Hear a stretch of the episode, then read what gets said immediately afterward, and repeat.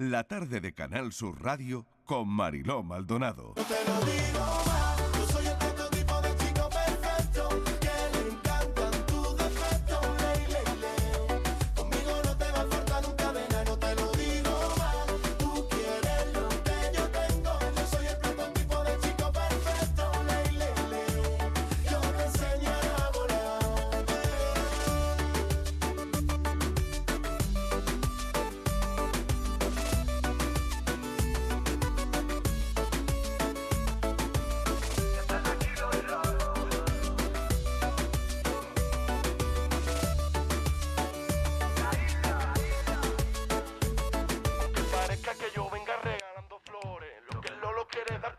Flipen colores.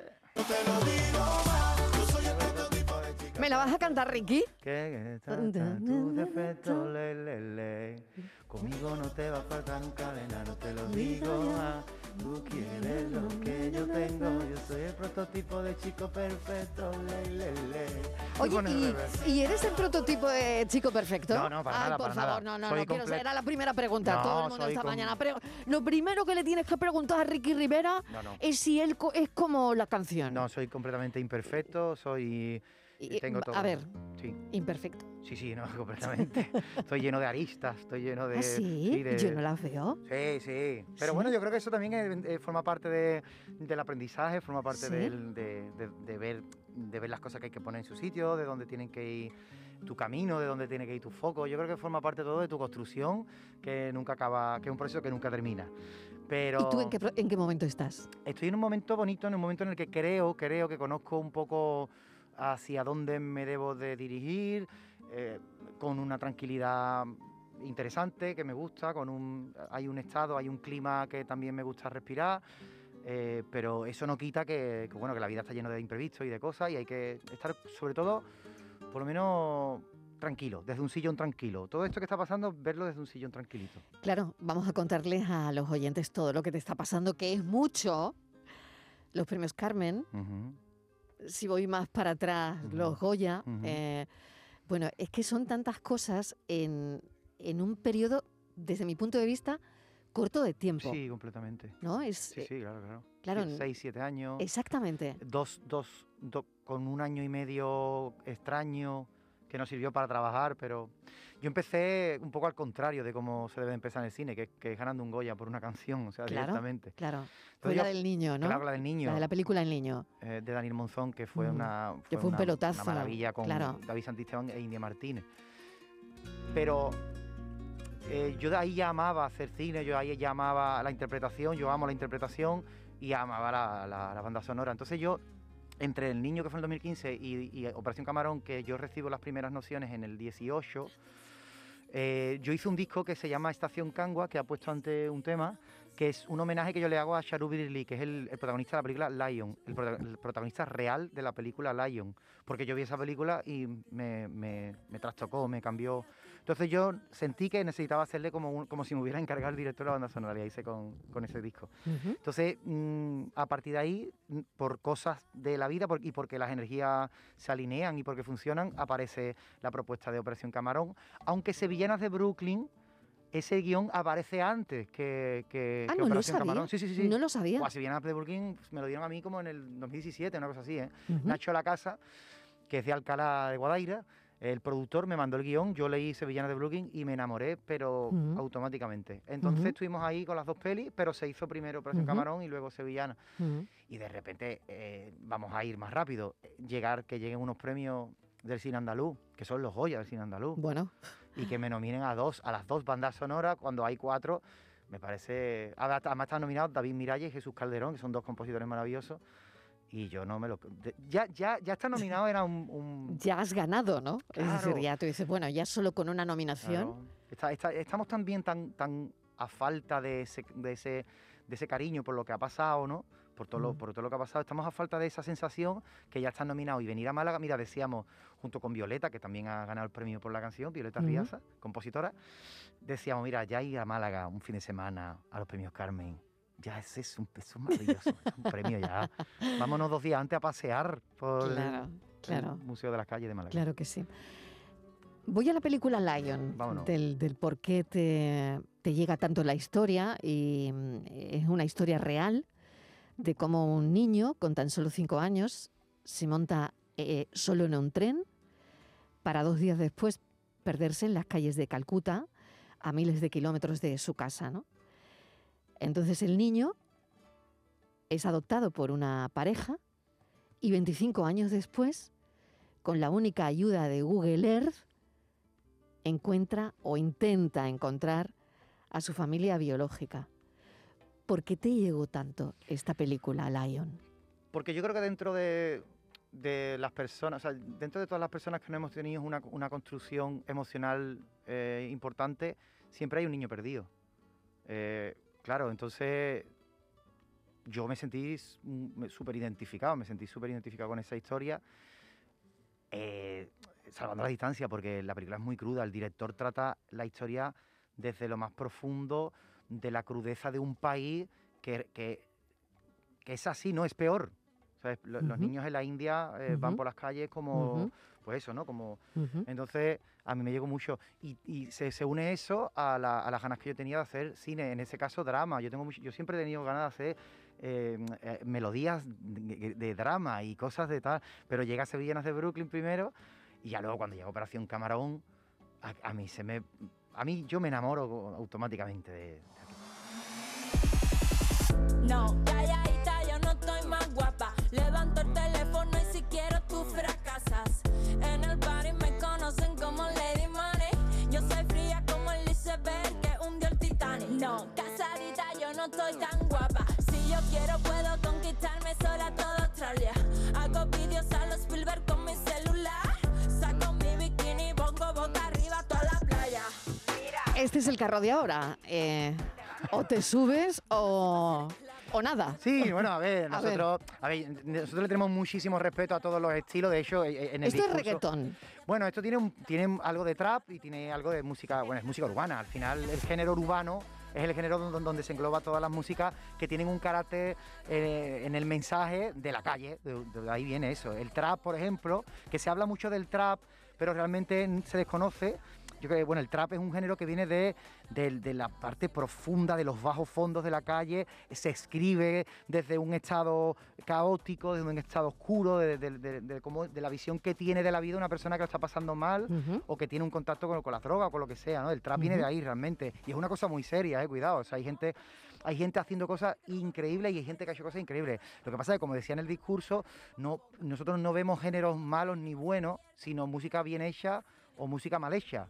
¿Sabes? Vale, O sea, hay, música buena en todos los sitios. Pero hay mucha controversia con eso. ¿Qué es porquería reggaetón? Exactamente, O- o- iba a eso. Claro. ¿Tú qué, ¿Tú qué les dirías a la gente que ahora mismo, bueno, pues no entra? eh, Además hay una corriente que, que, que Mm. no, ¿no? Que, que es lo que dicen, ¿no?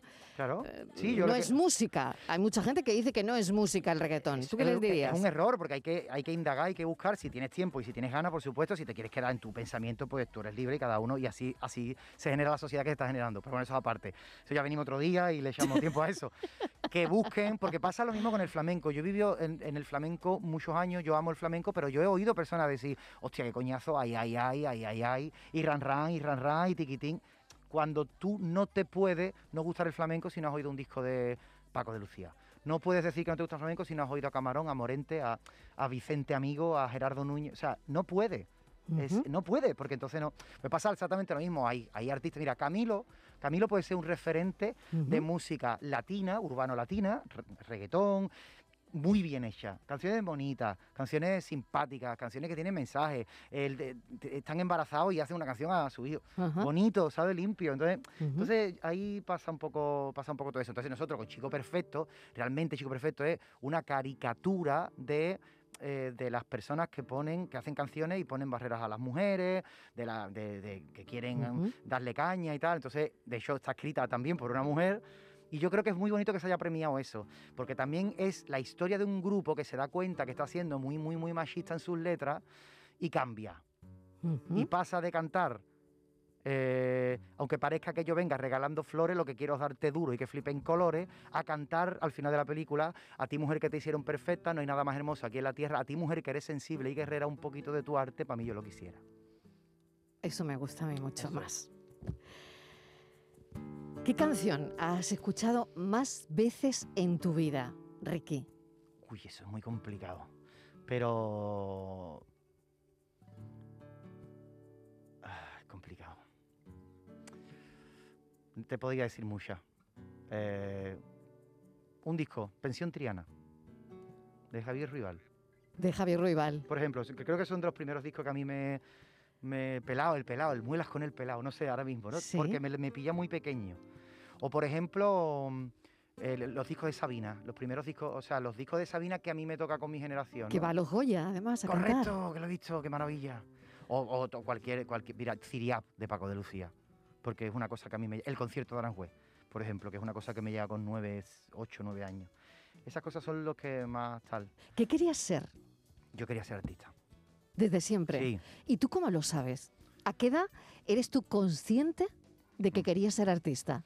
¿A qué edad? muy fácil, porque yo con nueve años me regalan una guitarra y yo empiezo a tocar, eh, con- porque mi abuelo me tararea melodías y me tararea el concierto de Aranjuez. El movimiento, el movimiento 2, creo que es el movimiento. tararán, tan, Tan, tan, tararán. Eso es. Entonces yo hago lo, lo intento imitar y más o menos lo, lo consigo, ¿no? Entonces yo noto que mi familia se para. Cuando yo hago eso, mi familia se para a oírlo. Y se para y, y- y se queda parando. O sea, mi abuela está cocinando, mi madre está, pero ellos se paran y lo oyen. Entonces yo ahí noto que tengo quedado con algo que tengo. Yo soy un niño en ese momento con gafitas muy grandes, muy gordito, muy tal. eh, en la calle un poco, en la calle en Cádiz, si te Se ponen, metían te ponen mote, claro. es- a mí Eh. ahora me encanta la palabra bullying, me encanta el, el bullying, me encanta Sí. pero en esa época era muy común. Entonces, yo noto con eso que yo tengo algo ahí, ¿no? Yo he dado con algo y creo que eh, conecto, ¿no? De alguna manera con... Y a que yo me encanta a mí esa Pero a ti te hicieron bullying. Sí, hombre, por supuesto. por Te hicieron mucho bullying. Sí, sí, no, no, claro, claro. Ajá. Hasta arriba. Tuve, tuve bastante, claro, porque un Porque niño... tenías gafas y eras Mm, gordito. Bueno, eso, yo creo que esos son dos detalles. Al final esos son detalles. Yo creo que lo más, lo más eh, grande era que yo era un niño muy soñador, era un niño muy eh, vol- volátil, era un niño muy... eh, eh, sí, que podía eh, irme. Yo podía quedarme 20 minutos mirando por qué este cable conecta con esto. No entiendo. ¿A dónde va este cable? ¿Tú sabes dónde va este cable? Yo no lo sé, Mm. yo quiero saberlo.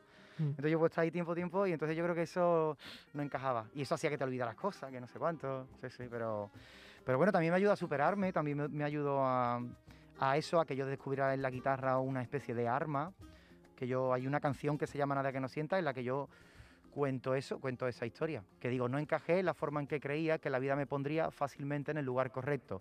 Gordito, con unas gafas de pasta de esas que nunca se gasta y la cara llena de defectos. Y encontré una forma de esconderme, un escudo de valiente con silueta de instrumento y busqué un escenario decente y aunque hubiera poca gente, eso ya era lo de menos.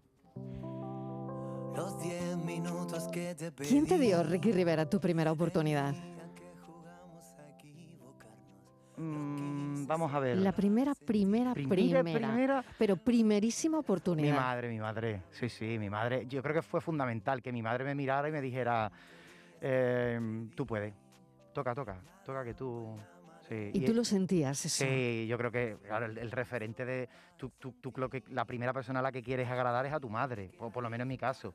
Y entonces sentir que a mi madre le hacía gracia que yo tocara la guitarra y sentir que a mi madre le hacía gracia que yo eh, estuviera en el fin de curso del colegio, eso a mí me todo lo hacía por ella, ¿no? Y de hecho todo todo a día de hoy lo hago todo siempre, por ejemplo, subo un vídeo a Instagram que me he currado y que tal, y, y yo siempre pienso, ah, que ver, a mi madre, ver a, mi- a ver qué dice mi madre.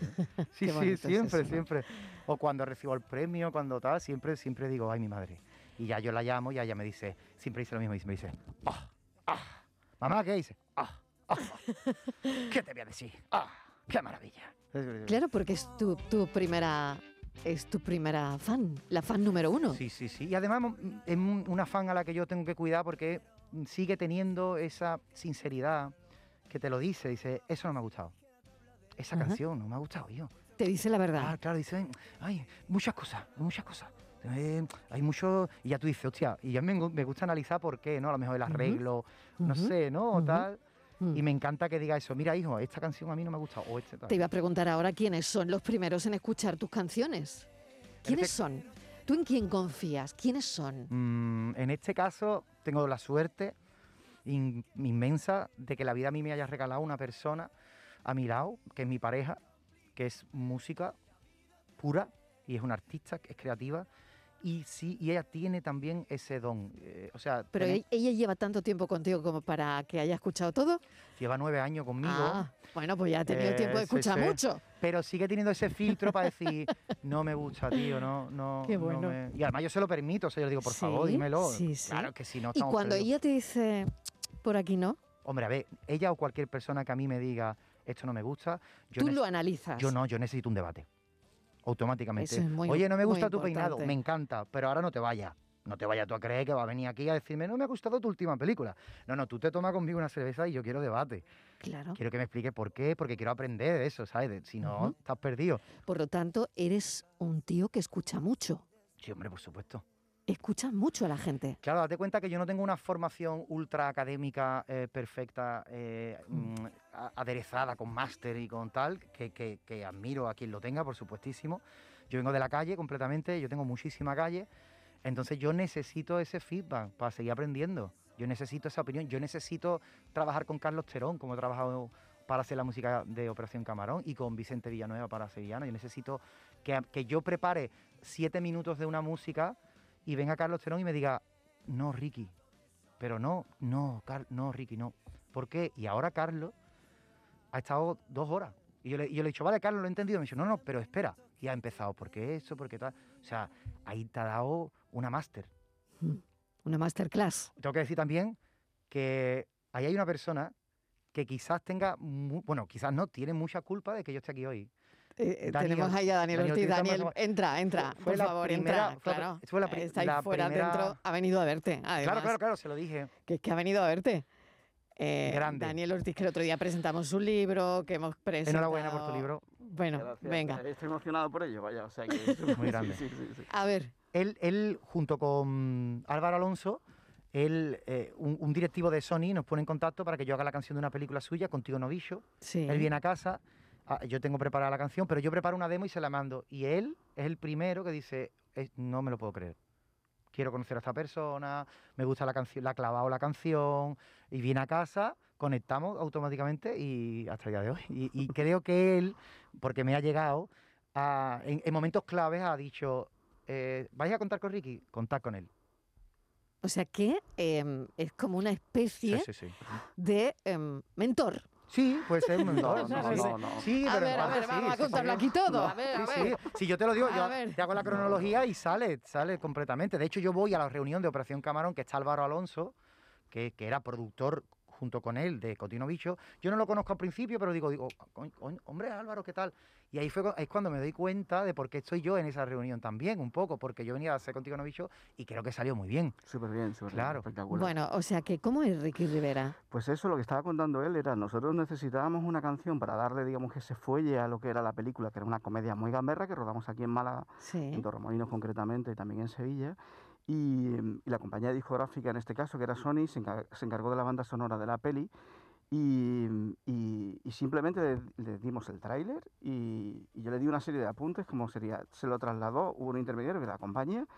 Cuando yo recibo aquello... O sea que no hablo ni contigo. No, no, no, no nos conocíamos. Es flipante. Cuando yo recibo aquello, me quedo tan alucinado que digo, wow, se lo comenté a Álvaro precisamente, que el que habla, que también era el director de esa peli, y la verdad que sorprendidísimo, claro, dije, yo quiero conocerlo, este hombre, Qué maravilla ha hecho, este ¿no? es un artista Qué espectacular. grande. Ricky, si pudieses cambiar una cosa de ti mismo, ¿cuál sería? Me gustaría tener, me gustaría tener más paciencia de la que tengo, que tengo mucha, y sobre todo me gustaría tener un poco más de calma. Me gustaría tener un poco más de calma eh, ante, ante todo lo que viene y porque tengo la ilusión intacta.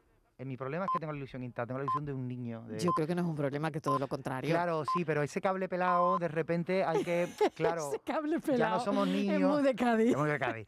Ya no somos niños y esto es muy selvático también por otra parte. Y eso Sí. es una cosa que yo siempre inculco a la gente joven. Cuidado. Cuidado porque con la ilusión te, pega- te pegas unos opciones súper grandes. Entonces, esa calma sí es una cosa que practico a diario. Lo- igual que el gimnasio, practico eso. Intentar con mucha calma todos los proyectos que llegan y cuando llegan tal, porque es que mi ilusión se dispara como... O sea, él, él, él por ejemplo, recuerdo, mira, ahora acordándome, él tiene varios guiones, pero tiene uno de una serie que me contó un día y me puso loco. Yo la he visto esa serie. Yo esa serie la he visto. Bueno, él es muy expresivo, él es un artista, aparte de, Sí, sí, sí. de ser director y productor. Y él me contó la serie con una IPA, ¿de acuerdo? con el tráiler, Y con el toda- teaser, perdón. a- a- fue antes del confinamiento. sí, sí. Pues todavía cenamos en casa y hablamos de la serie, Wow. porque es brutal.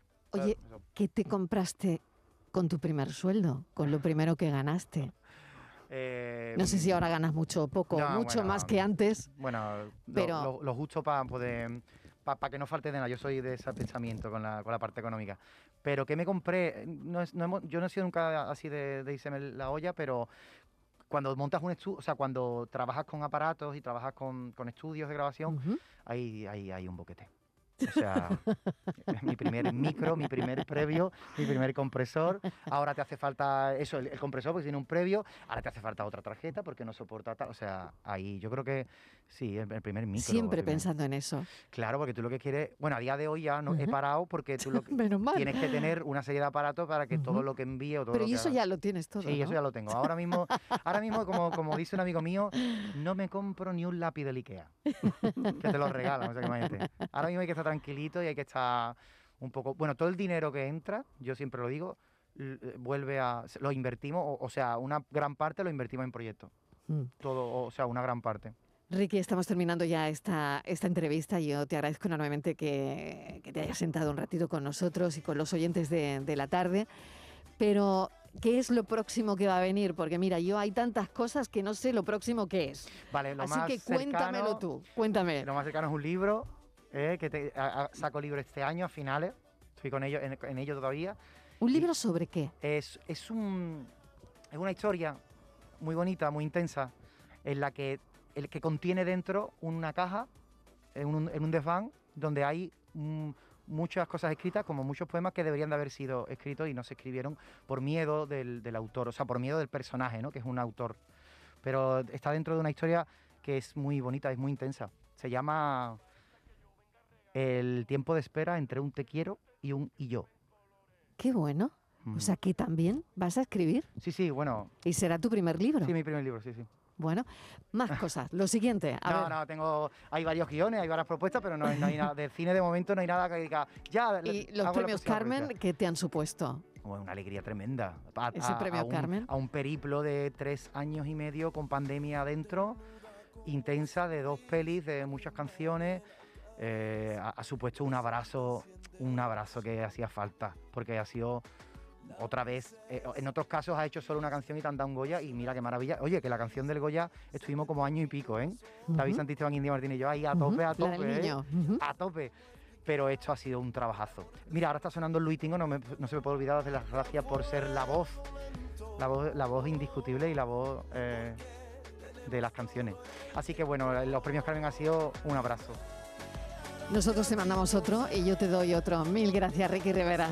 A ti. Cuídate mucho. Gracias, Un beso, Daniel. Dani. Y un placer, hasta ahora. Adiós.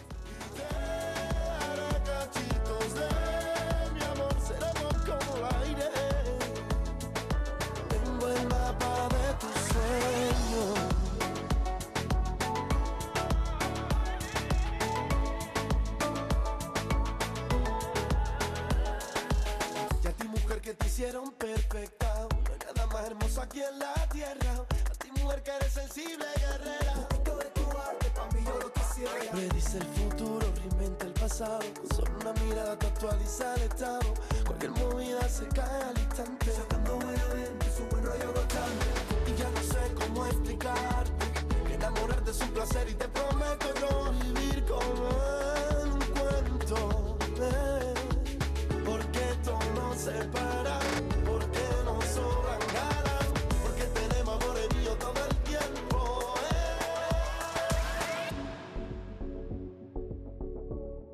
La tarde de Canal Sur Radio con Mariló Maldonado.